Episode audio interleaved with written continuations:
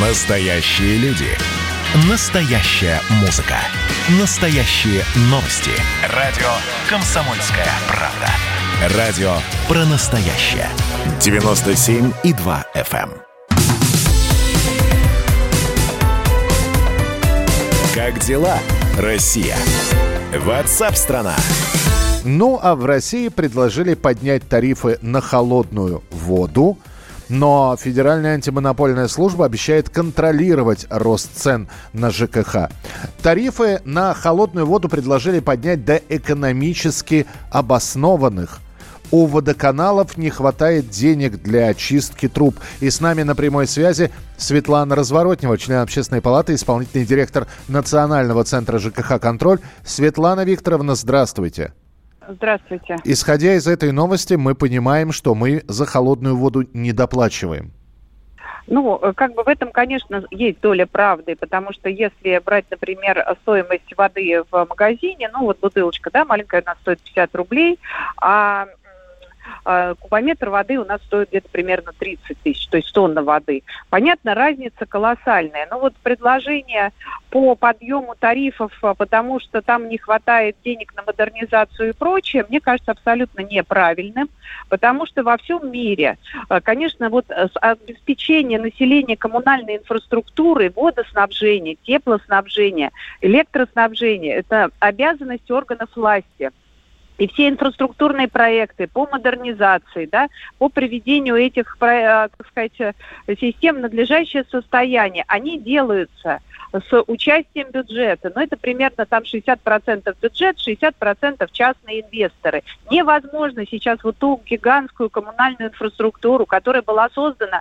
за э, советское э, время, да, за счет государства, э, которая не содержалась во многих регионах должным образом там, в течение последних 30-40 лет, вот за счет денег граждан модернизировать. Это э, просто неправильно и невозможно. Причем Поэтому... давайте, давайте напомним, что последние 30 лет граждане также оплачивали жилищно-коммунальные услуги. И куда эти деньги уходили? Вопрос такой риторический, но... Да, да, да. У нас повышаются действительно каждый год тарифы на там 4%. Окей, давайте прибавлять в воде за это время больше, но давайте мы перестанем наконец прибавлять теплоснабжению системе, электроснабжение, ну как бы тем предприятиям. Давайте мы вообще будем более внимательны и тщательно подходить к каждому предприятию, по каждому конкретному предприятию решать. Потому что, например, водоканалы Москвы Санкт-Петербурга, они находятся в нормальном состоянии. Я считаю, что за, тех, за счет тех тарифов, которые у них есть, особенно за счет нормативов, да, вот когда у вас прибор не стоит учета, они там такие вообще-то платежи идут, у которых просто как будто вы каждый день слона купаете в бассейне.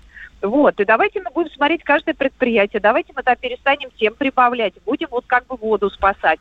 Ну, это же невозможно, понимаете? Светлана прибав... Викторовна, вчера платежку получил, по, по ней вы абсолютно правы, но у меня получился купание слона им плюс двух маленьких слоня, то есть я тоже не ну совсем ну вот. понимаю, откуда это все уже начинаешь душ принимать, э, отсчитывая, против, э, отсчитывая во время э, приема душа секунды, чтобы, не дай бог, перерасходы Нет, нет, это вы, это вы зря, потому что если вы платите по нормативу, вам все равно, сколько вы потребляете, вы будете платить все равно одну и ту же величину. Поставьте себе прибор учета, вы будете экономить реально в Москве. Вот для тех, кто не поставил прибор учета, там действительно гигантские суммы выходят.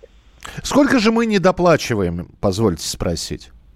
В процентах? Ну, вот нет, ну так нельзя сказать. Везде разная ситуация, разные предприятия. Да, где-то мы недоплачиваем, возможно. Там на Камчатке, например, стоит э, тепло у нас порядка там 7 тысяч за гигакалорию, там люди не столько не платят, за них компенсирует бюджет. А где-то мы очень переплачиваем. Пожалуйста, последние истории а, в Башкирии, где оказалось, что там теплоснабжающие организации начисляли гражданам чуть ли не в два раза больше. Поэтому я говорю, тут надо разбираться с каждым конкретным предприятием, отказаться от этого вот ежегодного а, повышения по всей стране всем понемножку, и давать тем, кому нужно, и не давать тем, кто уже и так, извините меня, съел полной ложкой. Да, и, и все никак не накушается. А, здесь, да. еще, здесь еще один такой комментарий от наших слушателей. Но вы тоже, говорят, сравнили с магазинной водой. А из вод, водопровода какая вода по чистоте идет? Ой, а вы думаете, в магазине она лучше? Ну, конечно, у нас половина населения потребляет воду не соответствующую нормам, но вот, к сожалению, та вода, которая продается в магазинах, она тоже не намного лучше. Поэтому тут вы не чешете себя иллюзиями, что вы покупаете хорошую воду в бутылках. Спасибо большое. Светлана Разворотнева, член общественной палаты, исполнительный директор Национального центра ЖКХ «Контроль». Мы тут порт-ячейку организовали, «Бычью России» называется. Я секретарь, это мой актив. А вы кто такие? Он пришел на радио «Комсомольская правда». Каждый понедельник в 6 часов вечера Дмитрий Гоблин-Пучков с толком, расстановкой и старым добрым сарказмом обрисовывает слушателям обстановку в стране и мире – Руководитель этого Шапито, массовик-затейник Зеленский, он никто. Это даже не Петрушка, насаженный на руку. Гражданин Байден, который публично называет президента Российской Федерации убийцей, тоже как-то, на мой взгляд, немножко не в себе вызывают изумление коммунисты, которые стоят с монархистами, нацистами, гомосексуалистами. Вас-то что туда принесло? Я могу понять, чего хотел Владимир Ильич Ленин. Полного изменения общественного строя. Вот это вот действительно серьезная задача. Каждый понедельник в 18.00 по московскому времени. Подключайтесь. Гоблин плохого не посоветует.